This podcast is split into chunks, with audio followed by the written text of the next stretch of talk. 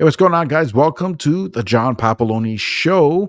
Today I have fellow realtor Zach Cahill. Zach, welcome to the show. Thanks, John. Uh, yeah, just disclaimer alert. I'm, I'm a real estate investor, John, not a realtor yet. My bad. I always thought you had your license for some reason. All good. I knew I knew the investment part. I just always thought you, I assumed you were licensed as well. No. some awesome. So why don't we start off the podcast that in this case where you tell us what you do, who you are, and how you got there. Yeah, for sure, John. Um, honestly, my my story goes back to about 2013, 2014. I had graduated to become a paramedic in London, Ontario. And shortly after graduating, I applied, like, you know, for those who don't know, it's a very competitive industry. So I applied all over Ontario and got a call from, of all places, a small town called Espanola, which was about uh, 45 minutes away from Sudbury.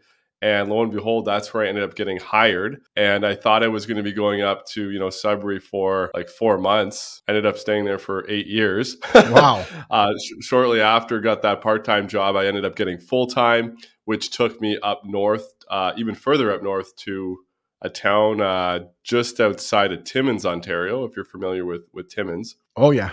So I was doing uh, like a four hour commute to go to work, stay up, stay up the ambulance base for two, three, four, five days at a time. And then in uh, 2015, my paramedic partner gave me this shiny book, Rich Dad Poor Dad by Robert Kiyosaki. And that really changed the trajectory so, you know, went from knowing nothing in real estate to just diving in in 2015, doing a lot of, you know, learning. And then 2017 purchased the, the first property. Uh, and today, you know, I'm owning a real estate portfolio of about 100 multifamily units in Sudbury, uh, anywhere between six, eight plexes, 12 plexes. Uh, I've started a rent to own company that we've been able to take it really across Canada into multiple different provinces. So we have about 90 houses on that program and we also help other investors get involved in in uh, flips. Uh, we're doing you know six flips right now in in Sudbury. Uh, you know, just just pretty busy right now. All things real estate. So it's been a journey. Yeah, which you opened up so many boxes in that statement there. And like one of them is like like you're still investing even with the interest rates that have gone up. And I love that because you know what? This is what I believe. I believe the numbers are the numbers, and that's what you have to base your decisions on. Interest rate really doesn't matter. As interest goes up, the amount you can spend goes down. But at the end of the day, if the numbers work, it doesn't really matter what it is. And you know what? Instead of getting a six cap rate, maybe you get a four cap rate, but that's temporary. And I don't think you should make, you know, permanent decisions on temporary problems. A hundred percent. I couldn't agree more. Like the, if anything, the interest rates, like in my opinion, have given us more opportunities. Um, you know, especially with, you know, the off market, you know, deals that, you know, we're, we're working with with sellers and um, the flips that we have going on one of the distinguishes that I've, you know, made a lot of mistakes early on, but one of the distinguishings for me is, you know, my my multifamily portfolio, like I use that for generational wealth, meaning, you know, it doesn't really matter if my interest rates go up or down or you know something breaks i just keep the cash flow in those buildings and that's you know we make money long term right? And i use more active strategies like wholesaling flipping um, also i also do private lending myself and uh, investing in rent to owns to actually put cash on the table every month if that makes sense. So it kind of distinguished that very early on that you kind of need to have more of an active income you know to pay your bills and balancing that with more of a generational strategy. Got it. So yeah, you still have an active income is what you're basically saying. Yeah, yeah, and you know th- how this happened was because at the very beginning, a lot of uh, the content I was learning about was about BRRRRs. Like it was a very, you know, let's be honest, it was a very sexy topic, right? You know, buy this property, renovate it, refinance, make all this passive income. You know, buy buy 50 units, each one cash flows 100 a unit. You got 5k a month passively. And in my experience, it was really the complete opposite. So when we bought our first property in 2017. It was a six unit apartment building in Sudbury. We, we added a seventh unit to it. So, you know, like a sevenplex. And it was like I started another full time job, number one, hmm. right? Leaving the paramedic job, going home to, to manage the tenants and the contractors and making sure everything was on track. But really, after the refinance, John, I noticed that it wasn't cracked up in a sense of cash flow. Like one month we would make a thousand dollars. Next month we would lose a thousand. Next month we would make 500. Then we would lose 500. Very inconsistent because of maintenance issues and tenants turning over and interest rates. Right. Utilities, right? You, you kind of name it. So I realized that even if I had like, you know, 50 of these seven plexes, I still would be working my full time job. So that's when I you know branched into more of doing uh, like the rent own strategy i'll be honest of, of, something that could get me more cash flow a month. And then once i achieved that cash flow goal was able to quit my full-time job then i you know then i continued to focus on more of the generational multifamily. So that's just kind of been my you know experience after you know sometimes what you read and learn about and talk to other investors about isn't actually what it seems until you you know get started right? It's a lot of work. Think these are the two things i want to debunk. I mean problem number one is this idea that real estate investing is a passive income. Talk to any damn landlord and ask them how passive that really is. And and, and it's not i love it. right? So and then the second thing that you brought up the BRRRR strategy is definitely not what it's cracked up to be. Now i've never been a major fan of the BRRRR strategy. I also didn't think it was a fault because i my, my belief is that if you're going to get into real estate and the BRRRR strategy strategy is the only way you're going to get in, then do it. It's better than sitting on the sidelines. But are there better strategies out there? Absolutely. Right. So, and, and that's what I truly believe. I've never been a big fan of the BRRRR strategy, but, and I don't know if I'm right or wrong. And I also, in the way that I grew up and the whole, you know, pay off your mortgage, being debt free, you know, carrying debt is bad. You know, I mean, I, I grew up with that mentality. Now, to that my, uh, point, that part of that mindset is wrong but I don't think it's as wrong as a lot of uh, gurus speak it is. And here's what I yeah. mean. Here's what I mean, and you can uh, give me your perspective. What I mean is that I agree with that. There's no way you're going to big uh, uh, be you know get a big enough portfolio with no debt. That's going to be physically impossible, and you're making it such a slow growth that you're really never going to scale to the level you want. But at the same time, I don't believe that you put money in, have the um, you know the debt there, and have everything being paid off, and then you take the money out just so you can go back into more debt. Not unless you have a different, you know, strategy for it that's going to earn you more money. So I, I I believe with the whole thing, you put the money in, and I do believe in the renovate to up the level, so then you can up the rents. And then at that point in time, I believe in keeping the money in there and let it appreciate while you're collecting the higher rents. Yeah, no, I, I love that. I think John, like, there's a there's a middle ground there, right? So so so for instance, like, if you can do it this the burst successfully, like, it could be one of the most wealth generational strategies, like in terms of just creating wealth. Um, but you're right in the sense of like looking at my multifamily portfolio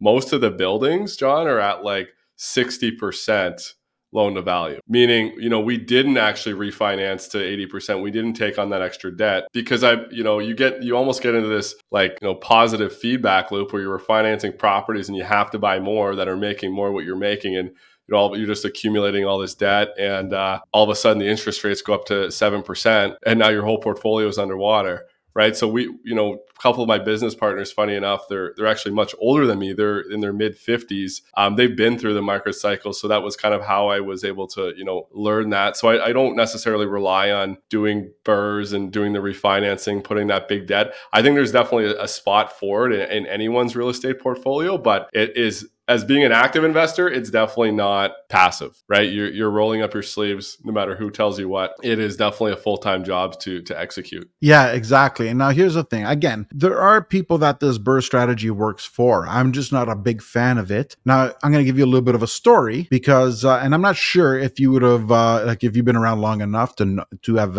experienced this or seen it. But uh, going to that 80-20, you refinance to get back to the 80-20 split. Here's what happens now. The market took a bit of a dip right? So just say uh, we're gonna I'm gonna use fictitious numbers. So if you had a million dollar property and just say you had that forty percent and you had four hundred thousand in and six hundred thousand was the mortgage, you refinance it to make it eight hundred thousand dollars and two hundred thousand of your money's in. Great, you got that cash flow out. Now more than likely that's not going to sit in your bank. You're going to use the money somewhere else. What happens when the interest rates go to seven percent and that million dollar valuation now becomes eight hundred and fifty thousand? If it's your primary residence, more than likely the bank will not call you. But I can promise to you that if this is rental units and multifamilies, like you're saying, and you're now under that 20% LTV, they're calling you and saying either sell it or bring it back up to 20%. Now you have to have the money you just took out and put it back in at the higher interest rate. Uh, a lot of people think that's not going to happen. They're going to want to keep that, whatever. No, it will happen. There's been people out there that did that and they leveraged themselves so far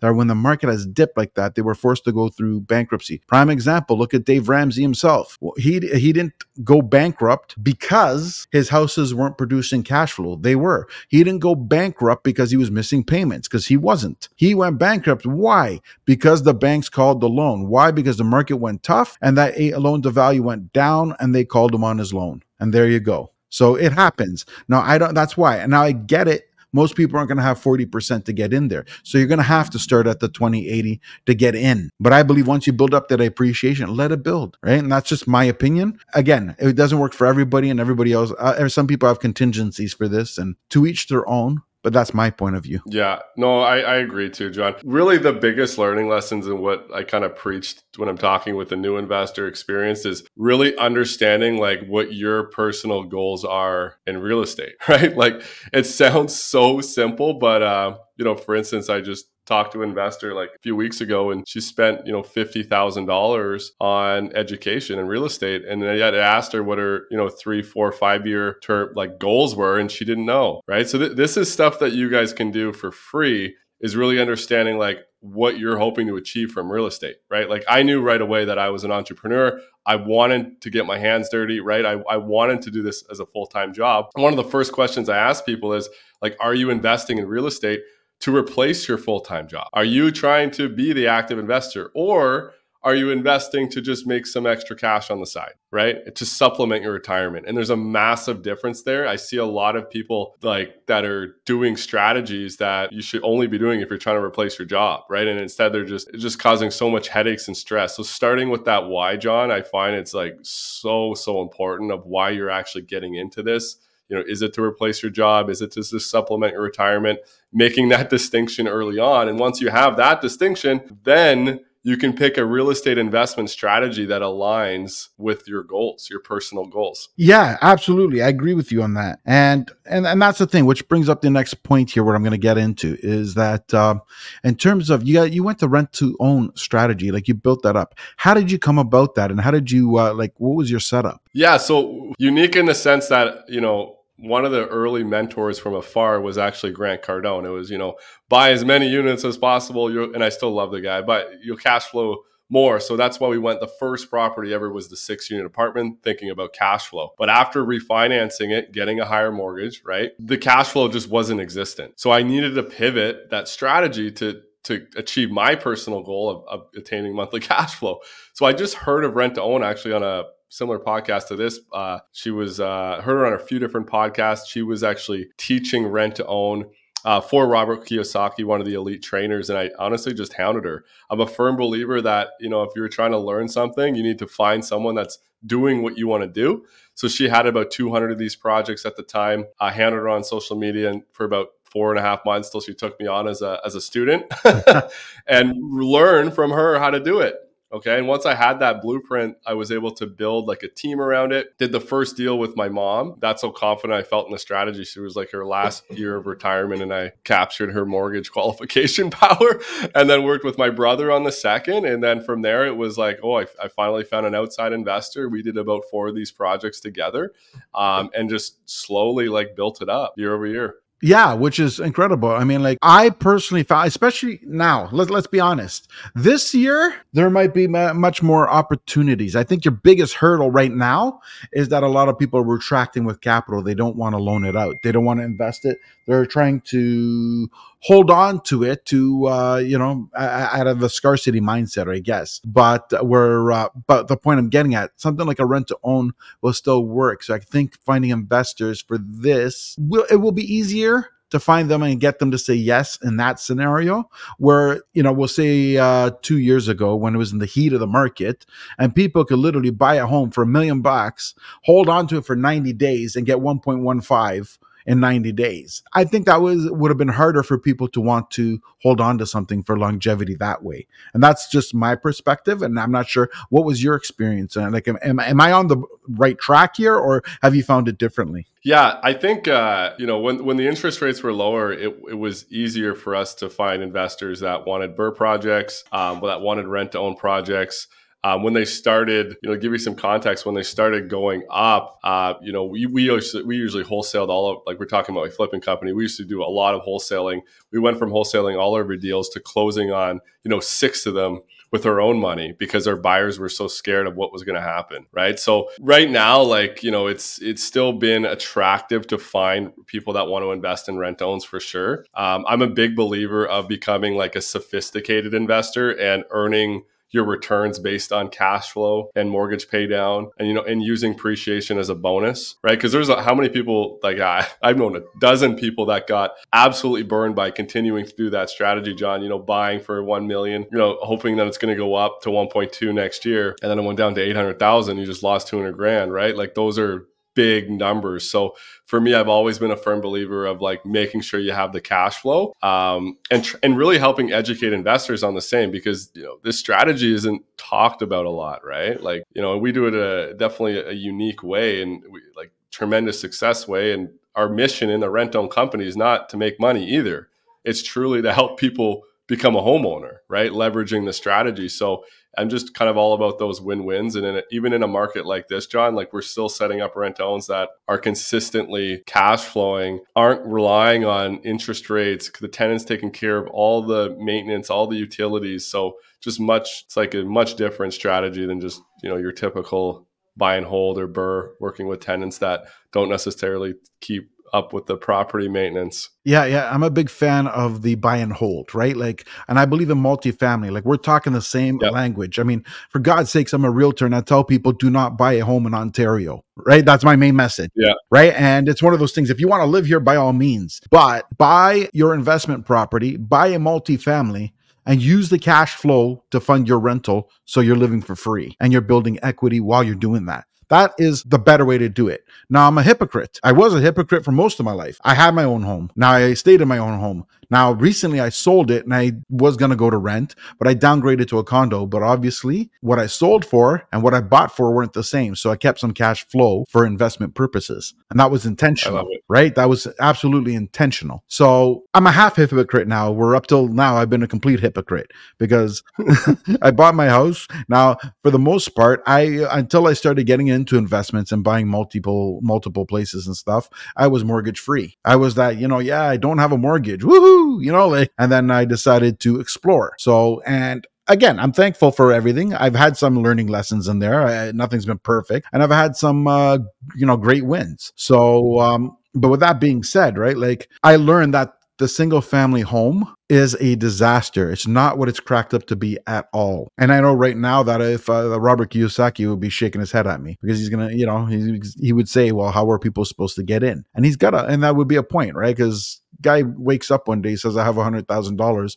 i want to buy a multifamily i've never had experience in realtor i don't even know how to turn on the water let alone turn it off i don't think a, bank, a bank is going to fund that but so yeah. i understand people have to start somewhere but at some point in time, you do have the experience and you got to venture out. And I think when you really start growing, overfooling yeah. yourself is when you get into multifamily. Yeah, no, no. I like, I, I honestly have like a little bit of, of mixed feelings about it because I know follow Robert very closely and you know your single family home is your your liability right it takes money out of your jeans um, when we bought our single family home in Sudbury in 2017 I made sure that it was for it was not an investment. It was specifically for our place to live, right? We wanted to do that for our own personal comfort. So I think as long as you know you're buying your single family home and knowing that you're okay with it going down in value and not relying on that as an investment strategy like that is something that you you guys need to understand. And then you, you there's still a, like we got lucky right? Like when we bought in 2017 to when we sold we sold our home just earlier uh, this year and moved back to uh, london to be closer to family. And you know like we, when we put our 5% down in closing costs we were talking about i think our, I think our investment was like under 20 grand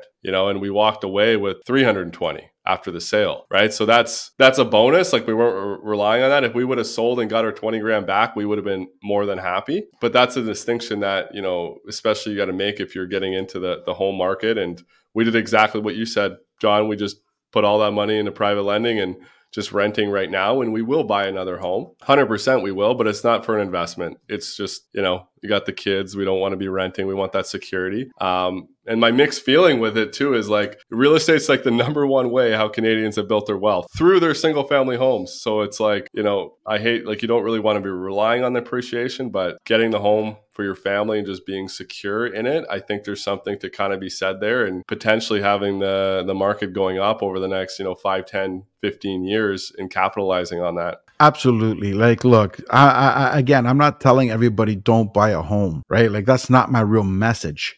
My message is sure, we all have goals. And it's great to have goals. It's great to, you know, I mean, have that um, that uh, wall with all your pictures of everything you want to manifest into your life, and like, uh, you know, that it's good. It's good. Goals and dreams are what what makes life worth living. And with that being said, have that home as your goal. And there's nothing wrong with that. But, but use the cash flow from your investments to pay that bill, right? Like get your investments first. That's all my message is. Now, I still believe in when you're investing, don't invest in Ontario.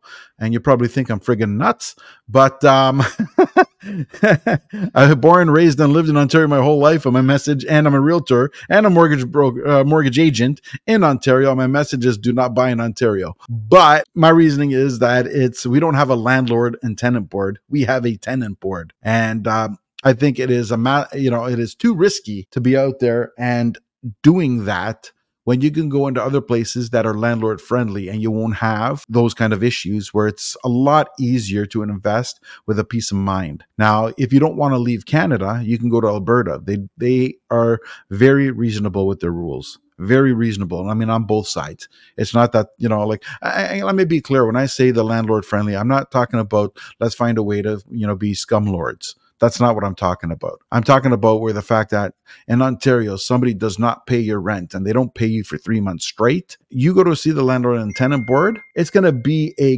good 18 months before you get in front of them. And that's assuming you haven't made any mistakes. And you make mistakes 18 months down the road, they're going to look at your mistake and say, sorry, you got this wrong, correct it. That's going to take another 18 months to see them. So you could potentially be out three years without getting paid. Now, who, you know, that that's too much risk in my eyes. It's way too much risk. Now, the way to get around it is you buy new construction. But again, how you know you're not building the whole new building yourself. You're you're you're going to be buying one or two units at a time, and that ends up being way too expensive. Like you said, you need wholesale, and you're not going to get wholesale in new construction. In fact, new construction is actually priced higher than resale right now. So, and that's why how I conclude to buy outside of Ontario. But yeah. You have a product. The reason I'm fascinated with what you do is because you have a product that negates everything I just said because you're doing rent to own. What happens is the investor's making a six or seven or eight percent cap rate, whatever it is, and eventually the exit plan is that the that the renter is going to turn to home owner and get their own mortgage, and they get their money out. Because of that, I cannot see somebody renting the house and say, "I am not going to pay. I'm going to ruin the house, and I'm going to go find some other place." You just paid towards your deposit. Why would you do that? So I see you having less problems that way. And that would be my uh, exception. If you're doing a rent to own investment, great investment anywhere you go. Yeah, no, you you know a lot about the rent to own. So that's exactly kind of why I had pivoted there was because, you know, even today with our, you know, 90 or so units in the multi family, right? We have multiple, uh, probably like at one, honestly, with everything we got going on right now, we probably have close to maybe 15 cases at the board if we're also including uh, you know some flips that we have going. We're just you know tenants not paying etc and you're exactly right. You have filings there and you get one day wrong on your submission and everything gets thrown out. And we've been there done that so with, with the rent to own right like you know very very small chance of having tenancy issues because you know we're getting these people to put in like 20,000 30,000 we had one guy uh, in Peterborough put in you know just over $60,000 as a pretty much a like a non-refundable deposit in the sense that if he decides not to pay rent or doesn't follow the agreement like they don't get that money back right? And it's not set up there to take advantage of tenants. It's actually the quite opposite. It's very hard to get approved on our program. We only work with people like families that, you know, usually are dual income, make great money, but they just have, you know, a, a hiccup in the past that's pre- preventing them from a home. A great client we have right now is like new immigrants to Canada. You know, they're coming in with jobs, down payments, and they just can't get a mortgage because of like the government's laws and we put in place with them. So I would much rather to be working with a rent owned family that's going to take care of the property, keep in good shape, and be emotionally attached to the property because they love it and financially attached because they're, you know, giving us the 20, 30, 40,000 towards it. Right. And, and uh, the intention is that they're eventually going to buy it out. So everybody wins. Yeah, exactly. That's, I mean, that's why we're, we're in this. Our company has a mission and a, a goal to, to help 10,000 people become homeowners. And doing that is going to help them build wealth, help them eventually become one of our investors. Right. So it's just, that's kind of the full circle. So we're, we're really more like a financial education company helping, you know, new families learn how, like what's financing, what's budget. Like none of this stuff's taught in schools. Right. So I'm, I'm, I'm super passionate about it. Well, here's the uh, key question because a lot of people are going to look at that and say, okay, great, you get an investor to do this. How the hell do you find these investors? Where do they come from? It's not like they're in the yellow pages saying, real estate investor, give me a call. You know, like.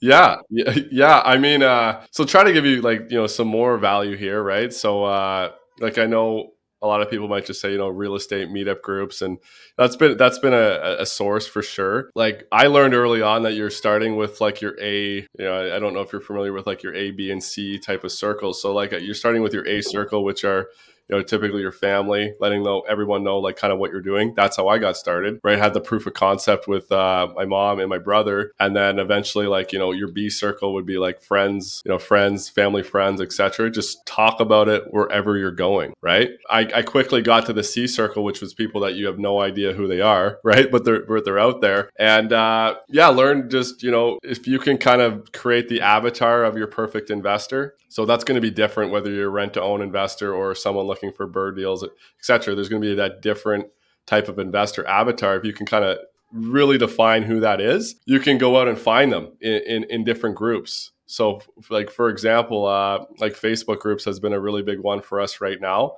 Uh, you know, especially like let's just look at all the Facebook groups. You're looking at off market deals, well, most likely a BRRRR investor is going to be in that Facebook group, right? It's free to join it. You can reach out to people. It's just putting in the reps. Um, and then there's other groups for passive investors, you know. So that's that's really been social media. John has been kind of my my number one way. Makes sense. Um, I constantly, yeah, and focus like right now I've kind of you know scaled up more. I don't really do one on ones. It's kind of been more like one to many presentations and that and that sort of thing, and just constantly giving back and educating and being the authority in the space. So if someone has a question on rent to own, someone has a question on Sudbury investing, they're they're usually messaging me, right? Yeah, which brings up the point. Why Sudbury? Out of all places, why? Yeah, so I mean, like at the beginning, that's where I was living, right? I was living in Sudbury as uh, and then I was driving up to Foleyet was the town's name when I was working as a paramedic. So I was already there, already did my kind of analysis of, of the market and it just made sense. Like there was just, you know, it was the only city in northern Ontario which was growing in terms of population.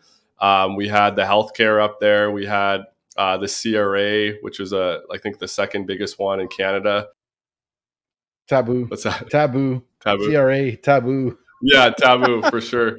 At least it employs 4,000 people or so. That's good. Um, and then, like the schools, too, right? Like we have multiple universities, colleges. And to top it off, it was uh, like the mining sector as well. Like Sudbury is on the map you know, I think we're the second or third most mineral dense place in the entire world, right? Like we're the mining capital by Canada, but even on a global scale, it's uh, like we signed a partnership with uh, Elon Musk and Tesla. I think that was earlier this year or last year to find all the nickel for all the EV vehicles.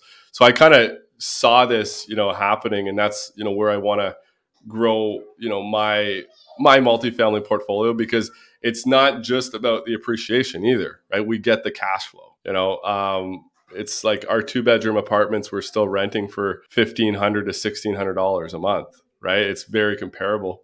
And like the last statistic, and this one I love to share, is is the household income. Okay, if we look at the household income compared to the average purchase price, you know, a place like Sudbury, the household income is around eighty thousand dollars a house. Okay, when we can buy a detached single family home for anywhere from like three hundred to five hundred k. Wow. Okay, look at a city like London, where I'm living now, and I, and I love being in London because the family, but not necessarily the house prices. Okay, detached income, sorry, detached or uh, household income, detached income. That's funny. Household income is less in London than it is in Sudbury. Less And yet the home prices are, I just saw like a three bed, two bath got listed across the street for like $800,000. So you can kind of see that despair, right? So I love cities that have strong household income and relatively affordable home prices because those are the cities that are more stable when you see downward spirals in the market. Like we just saw in places like Toronto, London, Vancouver went down like 30%, where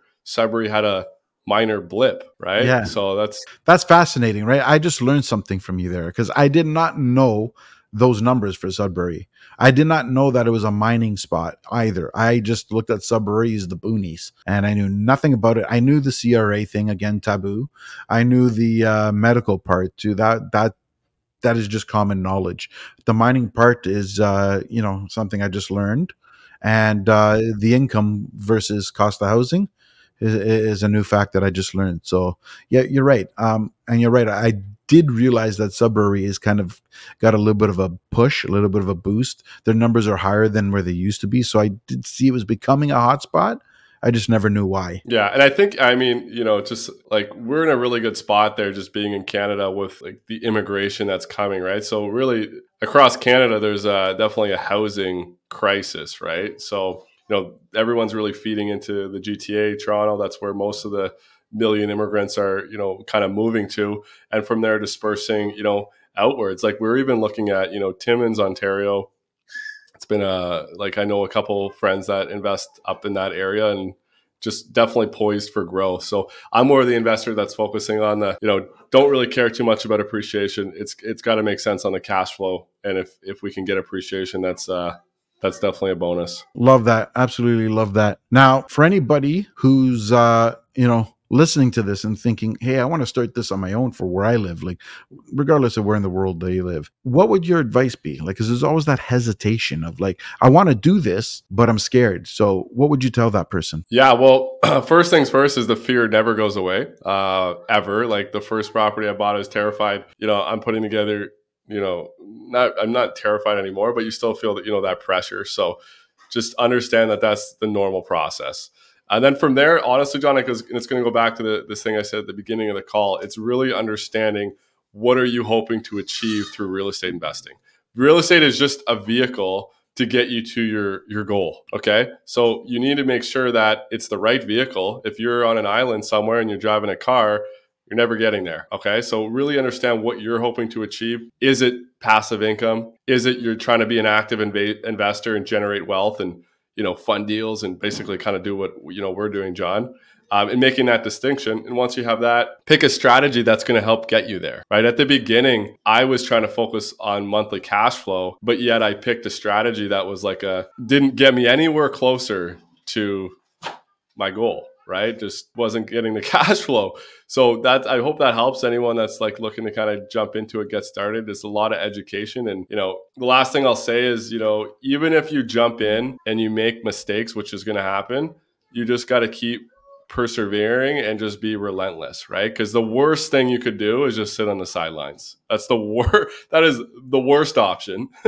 right? I'd rather imagine I was still sitting on the sidelines waiting for a perfect deal in 2017, right? I would not be here where I am right now. I absolutely agree with you. That's why I always say that the best thing to do is to get into the multifamily, to get the multiple rents and just to go big. But that's not possible to start off with. So my advice is always just start. Doesn't matter where, doesn't matter how, doesn't matter what. Just get in the market and then build from there. So yeah, time time in the market. Exactly. So which brings up uh, you know, we're down to our last two questions before I go into what I call the lightning round. So my second last question is how do you know you've had a successful day? Oh, that's a that's a great question. Successful day.